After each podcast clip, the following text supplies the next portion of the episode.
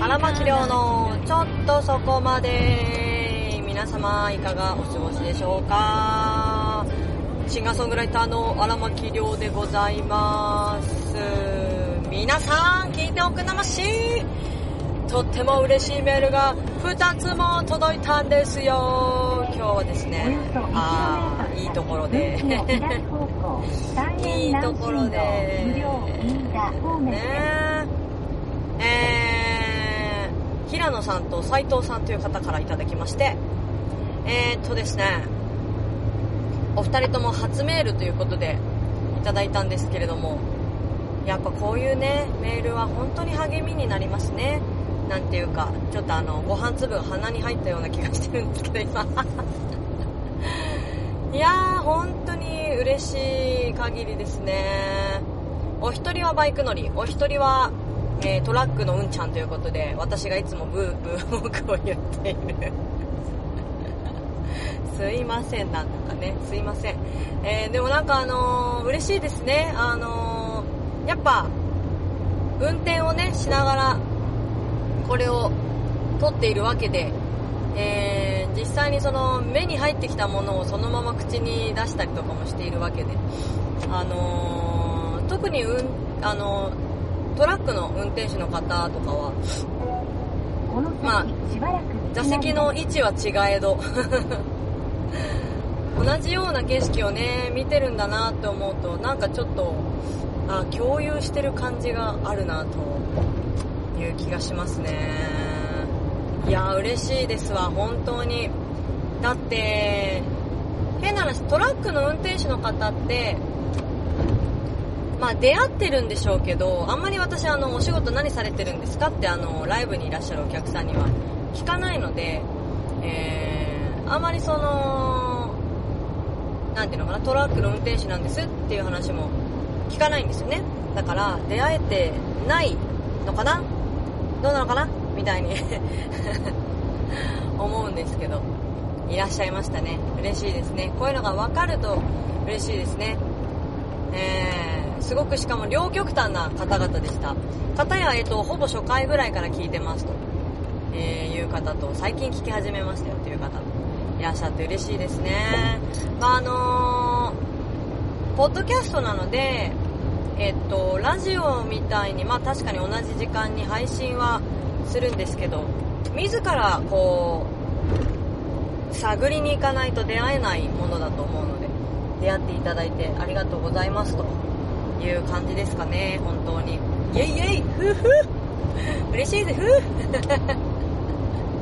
さて、私は今ですね、えー、昨日、渋谷でのオールリクエストワンマンライブの第1日目を終えまして今名古屋に向かっているところでございます。えー、いつだったかな初回かな？初回2回目もだったかな？あのー、4日間連続でやったことがありまして。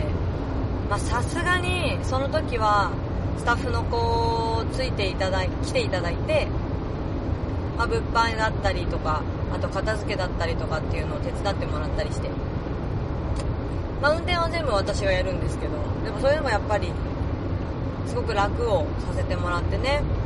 えー、まあ今ほど大変じゃないんですけど。いや4連チャン4連チャンの時は本当にきつかったな。なんで4連チャンにしたんだろう。まあなんか面白いだろうって思ったんだろうな。しかもなんか3456がなんか木金土日だったのかな。ちょっと忘れちゃったけど。それが土日月火だったのかな。忘れちゃったな。ちょっと後でカレンダー見ればわかるんですけどね。えー、なんてことがありまして。今回はえー、っと9月をの週末をまあ何回か使ってえーまあ、9月は荒牧のバースデー月間ですよということで、えー、3週にわたって東京、名古屋、仙台、大阪の順番で回ろうということなんですけどね。いやえっとね、あと目的地まで直線距離だと60キロぐらいだけど、うねうねしてるから。あとどれぐらいで着くのかちょっと予想がつかないですけどね。まあ1時間ぐらいかな。1時間ぐらいで着くといいな。いやー本当にあのー、オールリクエストワンマンライブは毎回そうなんですけどとにかく読めなくてですね。でせっかく皆さんがいろんな曲をリクエストしていただいていても私の弾きの悪さで同じものを弾くみたいな。いうこともあるし。本当に見ないでこうくじをねあのぐるぐるかき回して撮ってるのに同じ人を弾いちゃったりとかね。不思議ですね。本当に不思議だなと思います。手に吸い付いてくるんですよ本当に。ちょっとね今空飛んでるんでナビが ナビが空飛んでるんでちょっと無理やり道に戻そうとちょっと奮闘してるんですけど。あー絶対なんか右の鼻なんか入ったな。あ鼻水出てきた。あーいやでも本当にあの今回今までと何が違うかってあのーまあ一つはライブペイントですね。ライブペイントに中川和俊さん私のソウルフル。のジャケットを、えー担当してくださいました絵描きさんが。本当にリアルタイムに曲を聴きながらライブを見ながら、えー描いてくれておりまして。またそれがすごいなんていうのかな、まあ、何人か今まで絵描きさんねあのー携わっているというかコラボしていただいたりしてるんですけど思えば一番最初に作った CD から絵描きさんとにお願いをしてましたね。自分の写真じゃなくってイラストって言っていいのかな？絵画ですよね本当に。絵を使わせてくれっていう表紙に。最初からしてたな。だから絵が好きなんだな。まあ大好きですけどなんか普通ね初めての CD だよしと思ったら写真撮るじゃないですか。初めて作った自主制作の本当に3曲しか入ってなくていくらで売ってたかな。もうそれも忘れちゃったぐらいの CD があるんですけど。それその時から絵でしたね。懐かしい。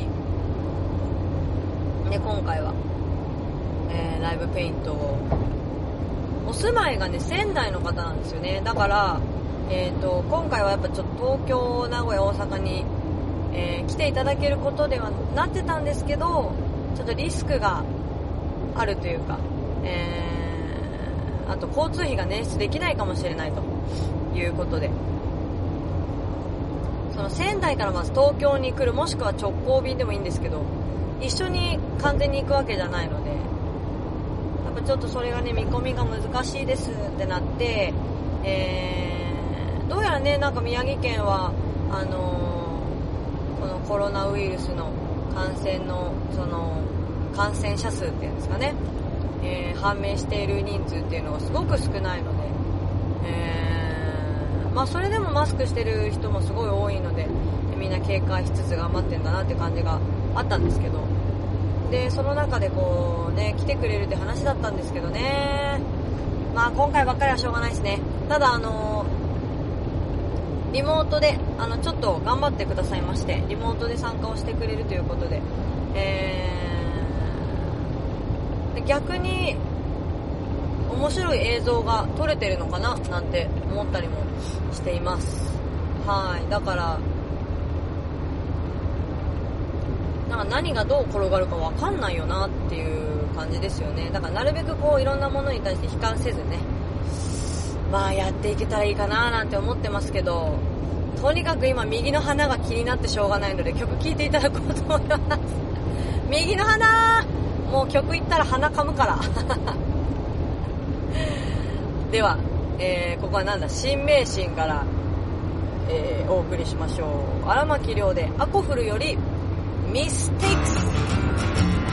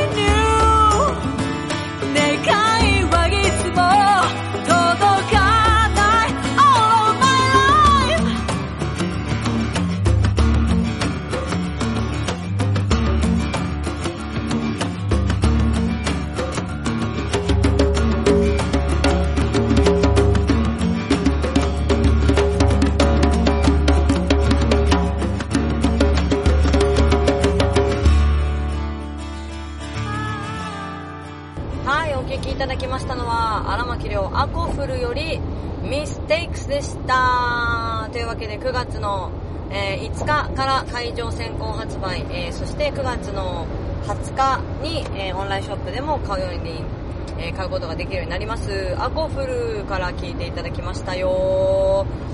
面白いでしょ？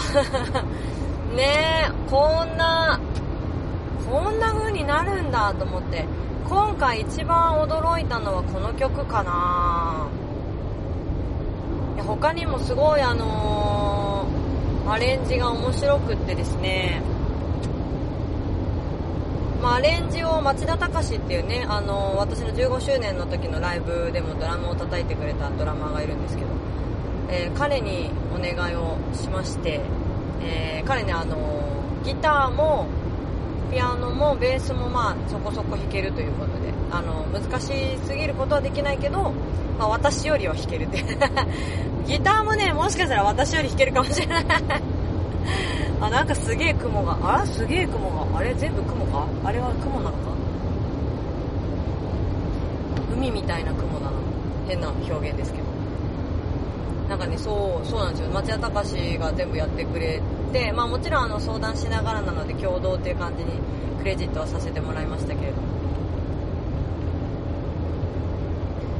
えー、なんで、あのー一番驚いた、そうですね、驚きですね。ドラムもベースも入ってなくて、ここまで表現の幅がこんなに広がるんだと思って、本当に感激しちゃって。うひょーって、もうあの、ライブ会場でもないの、何これすごいじゃんめっちゃいいじゃんってなんかすごい大興奮した記憶があります。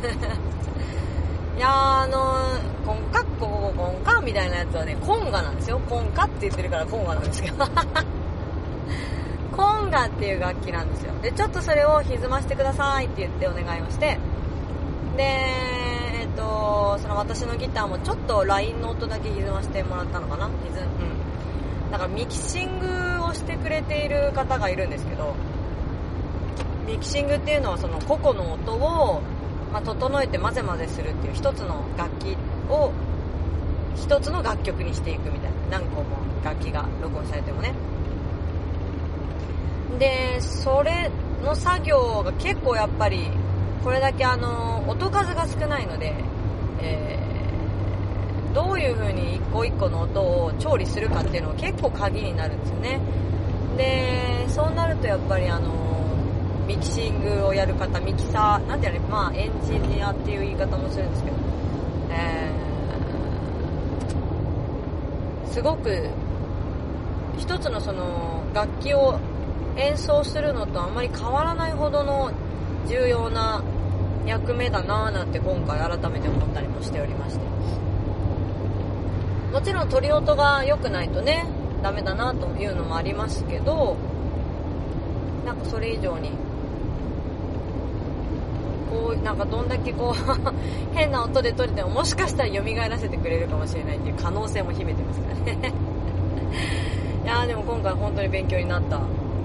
CD ですね。私自身もね。だから12曲ってまあありえないぐらいちょっと多いんですけど、まあ、再録のものも多いので完全に新曲のアルバムっていうわけではないんですけどえー、まあなんか楽しんでもらえたら嬉しいなと思います。でえーとねぶっちゃけ今ここで話をすると9月5日にやり忘れたことが1個ありまして。それは9月の新曲の披露ですね。やってもうたですよ本当に。まあ皆さん全員がね、あのー何かしらを全部網羅してくれていれば例えばツイキャスポッドキャストなんだ、えーライブ。何もかも聞いてますよみたいな。だったら全員が全員そうだったらいいんですけどそうとも限らないのでやっぱり忘れちゃいけないことってありますよね。本当になぁなんだかなで、えー、新曲は。だから今日の名古屋ではちょっとその時間を作って、まあ、中川さんのね休憩の時間にもなるかなと予定外の曲なのでなるかなと思っているので、まあ、ちょっと前半後半でこうリクエストを分けてその曲を入れて、えー、で最後3曲、えー、やっていこうと決め曲をやっていこうというプランにねすれするべきだったのにそれをすっかり忘れちゃいましたね。アンポンタンですいません。で、えー、そうあのね今日ちょっとお話ししたいことがあったんですよ。お話っていうかもうすげえ風もうハンドル取られる。いやーなんか台風がね襲来する季節になってしまいまして例年よりちょっと早いのかなーなんて思いますね。まだ9月初旬ですからね。あのー、まあ私が小学校4年生の時に夏休み期間夏休みの自由研究あるじゃないですか。夏休み期間毎日、えー、新聞の天気予想図を切り抜いて毎日貼っつけるっていうただそれだけの、えー、自由研究を。なんか感想も書いたかな。したことが小学校4年生だったかなあの時にあるんですけど。その時にそのまあ多分季節によってその台風時期によって台風の進路が変わるよみたいなのも多分勉強したんだと思うんですよね。だからえっ、ー、と太平洋高気圧がどんだけ張り出してるかっていうので進路が変わるんですよね。だから多分本来多分9月初旬はまだ九州にかからず本来だったらもうちょっとこう中国大陸の方に抜けていく。台風が多いはずなんですけどもしかしたら太平洋高気圧の張り出しが弱いのかな。でもエルニーニョ現象って言ってたからな。ラニーニャとエルニーニョがねいまいちちょっと自分の中でしっくりきてないのでもうちょっと勉強し直しですけど。やっぱねあのちょっと真面目な話しますけどね。ちょっとあの天気予報お姉さんぐらいな気持ちで聞いてくださいね。本来だったら海水温がもうちょっと日本の周りは低いので、えー、まあ、日本の辺り付近に来るには、来る頃には、えっ、ー、と、なんだ、発生した地域の時に920ヘクトパスカルぐらいだったものが、昔はミリバールだったんですよ。覚えてますか？が、えっと、まあ、970ぐらいかな、強くても、ぐらいだったんですよね。970ぐらいで、で、まあ、その時点で、まあ、強い台風が来ますみたいな感じで、970なんて大変だね、みたいな感じだったんですけど、まもなく直進です。その先。それがその海水温が上がっていることによって、そのあったかい湿った空気がどうのこうのっていうのをなんかよく聞いたことありません？ま あ、本当にあったかい空気をこう吸い上げてしまうと、あのー、台風にエネルギーを与えてるようなもんなんですって。で冷たいえっと、海の海水温だとそれを弱まらせる力になるんですって。だから今その台風がこう強いまま上陸してきてますっていうのは全て温暖化のせいなんですよね。だから天才だからもうどうしようもないというふうに嘆くより前にできることはあるんじゃないかということをね言ってる人もいるんじゃないかなと思うんですけどまあ私はそう思ってるんでね。まあかといって日本だけが頑張ってもしょうがないっていうこともありますからね。みんなで一斉のせいでじゃあちょっと何をやめてみる？みたいな いうのができたらいいんですけどね。かくいう私も1人でこう運転しながらツアー全国ツアー回っているのでまあやっぱりあんまりよろしくないですよね、まあ、その代わりやっぱアイドリングをなるべく控えてその無駄な排気ガスを出さないようにしようかなっていうのはやってたりしてるんですけど。で今はもうなんかゴミ袋の有料化いや違うわ。コンビニ袋の有料化？なんていうの？買い物袋の有料化？なんていうんだっけ？ビニール袋の有料化？進めてますけど。まあいいことだとは思うんですけど私はこれはもうなんか日本の税金対策じゃないかって思っちゃったからまあすごい昔からねやってたんであんまりあの目くじら立てず立てるほどではなかったですけどまあちょっとこう使うのをよしてみようみたいなことをやっていたのであんまり生活に変化があるかって言われるとやっぱちょっとその車内で出るゴミのねゴミ袋が大変かなっていうのがあるので、まあ、ちょっと不便にはなりましたけどいやコンビニ袋がダメあの有料ならばやっぱ買いますよね。100均で安く売ってるからねちっちゃいビニール袋。ってことはその分税金がね増えるわけですよ。何気に。買う人多くなるから。おやおやって感じしちゃいますよね。あれ？みたいな。だってゴミ袋はどうしたって使うんだもん。ビニール袋だから。でもゴミ袋も有料化でしょ？今ね。おいおいって感じするじゃないですか。まあでも減るんだったらいいかなとは思います。でも何よりも減らさなきゃいけないのってペットボトルなんですって。まあ、プラスチックのものを、あ、プラスチックゴミをなくそうだ。あ、じゃあ、なんか違うな。わかんねえな。なんかプラスチックなんですって。だから、いろんなものをプラスチックで作ってるから、じゃあそれをちょっとずつ長く使えるものに変換していきましょうよって言ったら、やっぱ日本の昔の生活の仕方っていうのは素晴らしかったんじゃないかななんて思うんですけど。まあ温暖化の話から真面目な話しちゃいましたけど、さっきね、違うのよ。これが言いたかったの。長くかかっちゃった。何分かかったかな？ここにたどり着くまで。脱線しちゃったからな。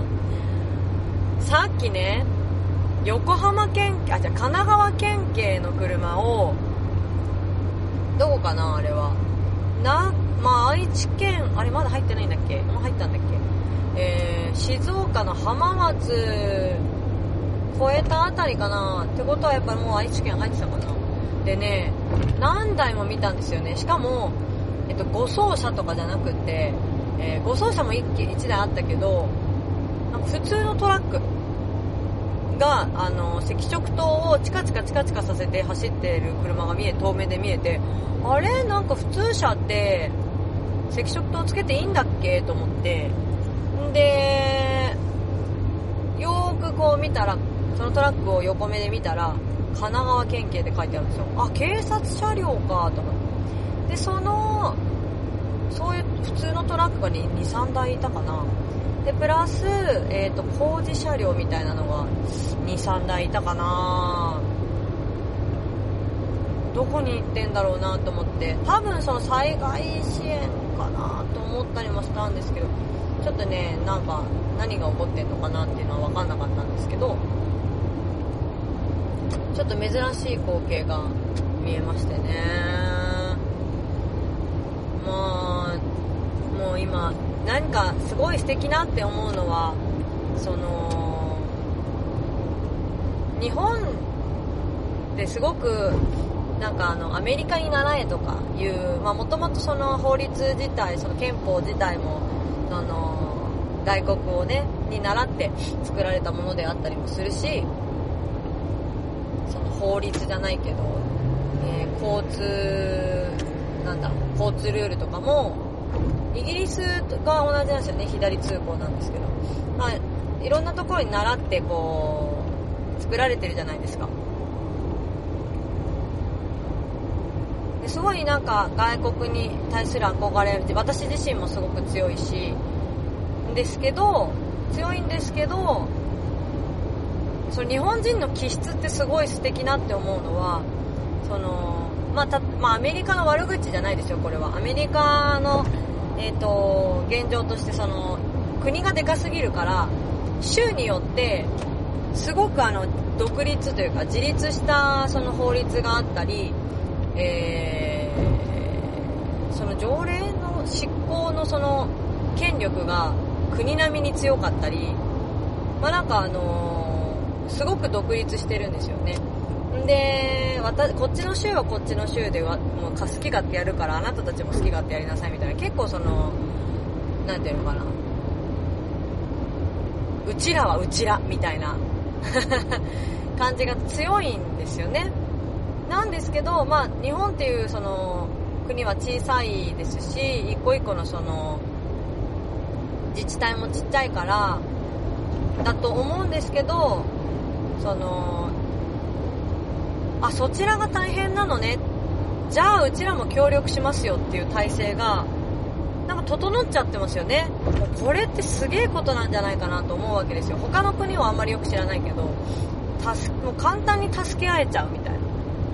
しかもそれ簡単になんですよ、まあ、もちろん手続き上たくさんいろんな大変なことはあるんでしょうけどその手続きをもうなんていうのかな。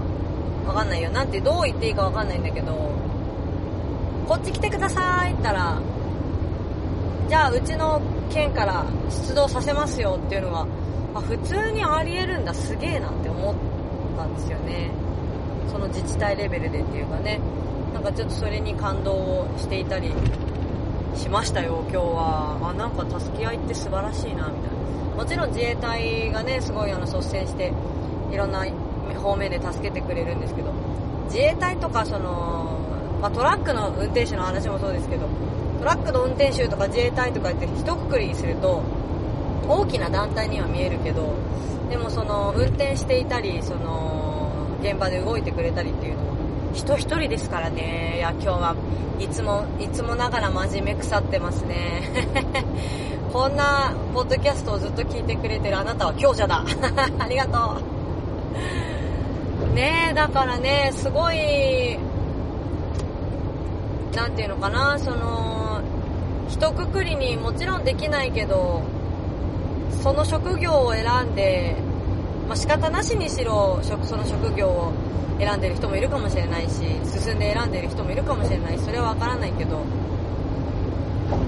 すごい素敵な一生懸命働くっていうこと自体がすごい素敵なことだなって思うんですよね。だからあのまあ私の場合はなんか遊び半分仕事半分みたいなところがどうしてもあるのでまあ皆さんもその仕事をその楽しんでいらっしゃる方も絶対にいるからその遊び半分仕事半分でなんかその仕事自体が楽しいからいいじゃんみたいな考えでいいのかもしれないんだけど。本当尊敬します。あのサラリーマンと呼ばれている人たちだったりそのボランティアのだ、ね、をやっている方だったり。本当尊敬しちゃいます。あと何しろ決まった時間に起きて決まった時間の 決まった場所に行くっていうことができる人が本当に素晴らしいと思う。もう人間として私ポンコツやから小学校の頃からできないんだもんだってそれが。終わっとるわ。つうかやっぱ雲だわあれ。青空みたいな。低い雲が。左方向高速道路出口です。出ないんですこれ。料金所です。いや今日の景色見せてあげたいみんなに。すごい見せてあげたい。すごい面白いんだよ。というわけで。えー、ちょっと長々喋っちゃいましたけど次の曲聴いていただきたいと思います。同じくアコフルからですね。まもなく料金所です。えー、っとね。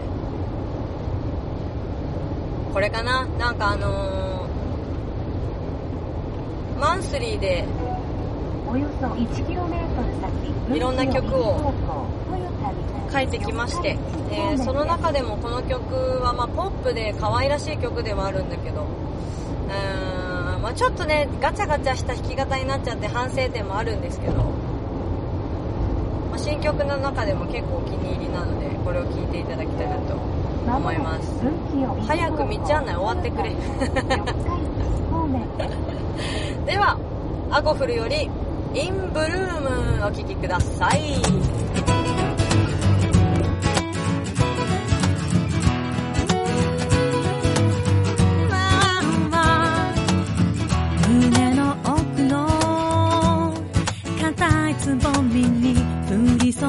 idade.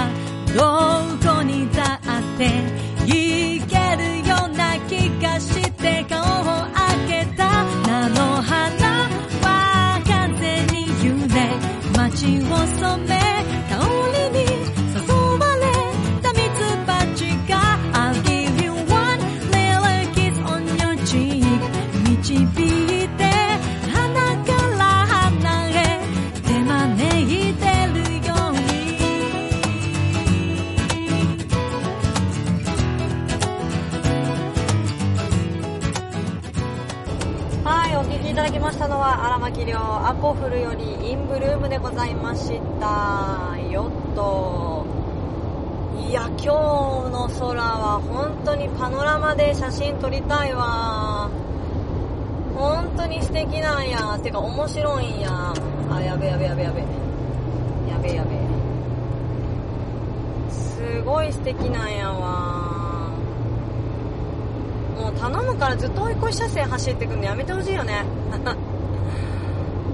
いやー私の右手に広がってるのはなんかソフトクリームみたいなちっちゃめの雲がもういっぱいポコポコポコってこう浮いてる感じ。でその雲がありつつ左手の方にはなんだろうなあれは。薄雲じゃないんだよな。多分厚い雲なんだけどそのさっき海みたいな雲だなって言ったようにひなんかベターっとのぺーっと広がった雲があってでそれがねほんとグレーなんですよね。白からグレーにこうグラデーションしてるんですけどその一見ちょっとね青空にも見えなくもないんですけどね。その手前にその白いポコポコした雲が浮いてるから青空なのか雲なのかっていうのが一瞬見間違えるぐらいの。でもそのポコポコした向こうにちょっとこう怪しげなグレーなんだけどもくもくした低い雲がめっちゃ広がってるっていう。いくつもいくつも広がってるっていう。めちゃくちゃ不思議な景色が広がってて。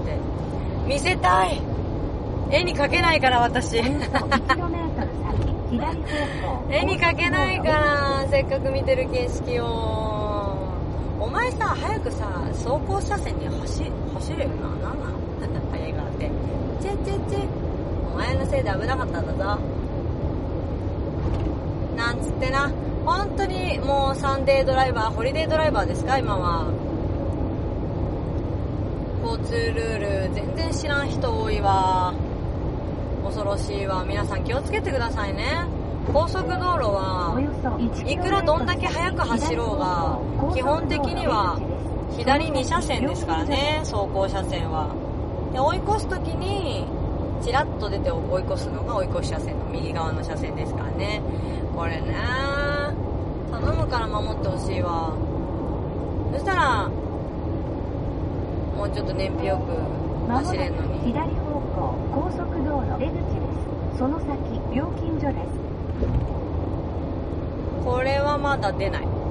はいというわけでエンディングいきたいと思います、えーこの番組では皆様からのメールをお待ちしておりますよ。今日もね冒頭で、えーご紹介した通り嬉しいメールが届いておりまして大変励みになっております、えー全部読むわけじゃないのでねあのお名前だけ読み上げてるだけなんですけどもしよかったら励みになりますのでお送りいただけたらなと思いますよ。よろしくお願いいたします。メールアドレスはラジオアットマークりょうあらまき .com RADIO アットマークりょうあらまき .com あこの間ひとちゃんからも届いてたのにこれを見逃しちゃってたんやな。失礼しました。読み上げるのを忘れておりました。えー、ひとちゃんからもいただいておりまして毎回聞いてますよ。嬉しいですよね。毎回聞いてもらえてるんだと思うとね喋りがいがあるんですけどいつも撮るとき忘れちゃうんですよね。なんて言えばいいんだろうこう今日今回みたいに撮る直前に見ときゃいいのに車走り出しちゃうともう携帯そんなまじまじと見れないじゃないですか。道案内してもらってるわけじゃないから。ナビがいるから私に。はだからあのーチェックをねしたのがだいぶ前とかになっちゃうと読み上げないんですよね。忘れちゃって。いやーこれからは撮る直前に 読み上げチェックしてね誰々から届いてるんだなっていうのを頭に記憶してから録音スイッチを押したいと思いますのでぜひメールを送ってください。よろしくお願いします。で、えー、何でしたっけ？この後言うのって。ちょっとしばらく撮りわ撮れてないと忘れちゃうな。なんでこんなに忘れっぽいんでしょうね私ね。まあ記憶容量2メガって言ってるので、まあ、最近の写真だと1枚あったらもういっぱいですよ。本当に。なんで速度緩めんの？カメラがあるからって。そういうの素人って言うんだよ。気をつけて。それで事故っから。品川ナンバーやないかい。バカタレイ。日産名。えー、何でしたっけ？えー、すべての情報は荒牧亮ホームページもしくはツイッターで、えー、獲得できますよ。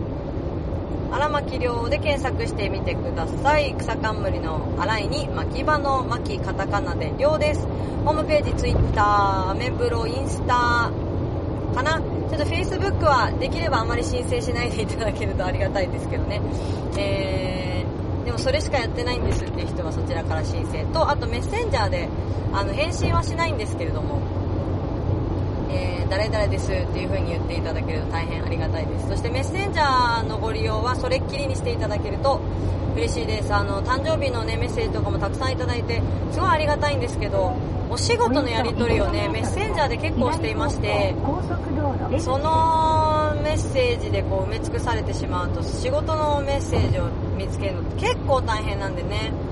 えー、よかったらご協力いただけると大変ありがたいですって言っても多分メッセンジャーで送ってくる人はこのラジオ聞いてないんだよな。